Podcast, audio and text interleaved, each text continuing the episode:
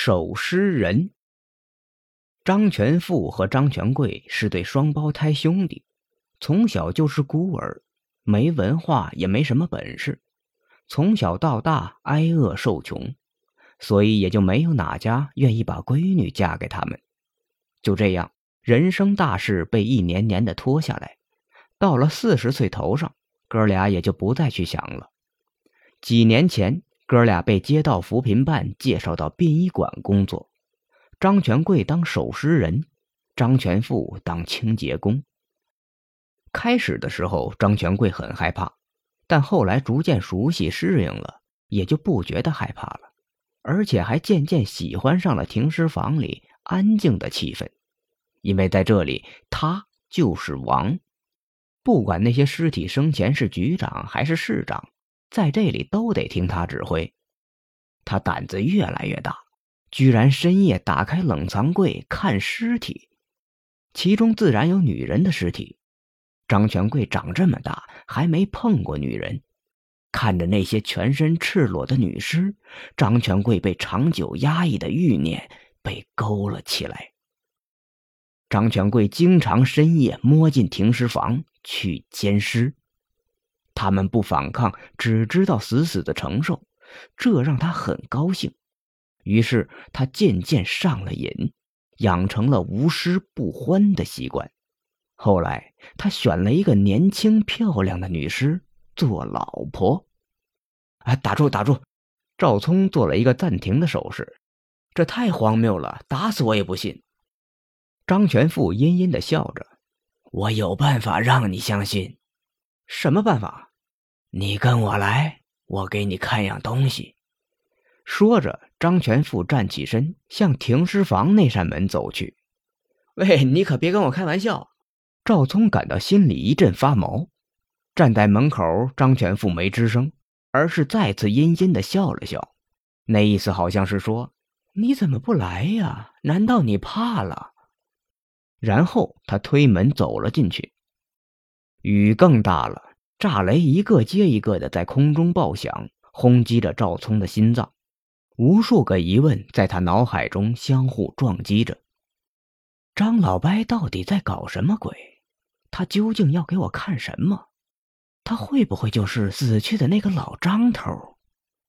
一瞬间，他的心缩成了一团。不过，好奇心最终还是战胜了恐惧。赵聪一步一步朝那扇门走去。此刻，张全富站在门后一动不动，表情木讷的仰着头看着天棚，可以很清楚的看到几滴口水正从他的嘴角滴落。那情形，好像一个小孩看到天空中飘满了糖果。赵聪愣了半天，忽然笑了起来：“好你个张老伯，原来是在开玩笑，你想吓唬我？”张全富木木的没有反应。赵聪伸手去推张全福，忽然一道闪电划破夜空，将停尸房照得通亮。啊！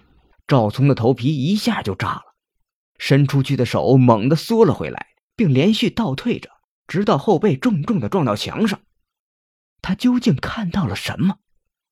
第二天，《西红柿晚报》社会新闻版头条标题是：“守尸人离奇死亡，谜底揭开。”传奇警探乔装引蛇出洞，标题的下面印着那位传奇警探的照片，正是赵聪。时间再次回到昨晚，借着闪电的光芒，赵聪看到了张全富的脖子上竟然有一道深深的勒痕。张全富忽然狂笑起来，他一步步朝赵聪逼近。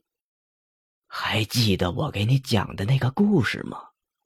实话告诉你，我才是张全贵，死的那个是我哥哥张全富。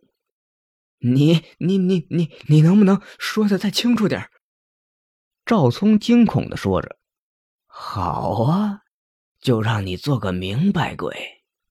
我们哥俩都迷上了女尸。”而且同时爱上了那具年轻女尸，为此我们经常为了他争风吵架，有一次还动了手。我们俩同时掐住对方的脖子。当时他只是想教训教训我罢了，所以下手不算狠，而我却下了死手。说着，他伸手指了指脖子上那道勒痕：“瞧瞧，这就是那晚留下的。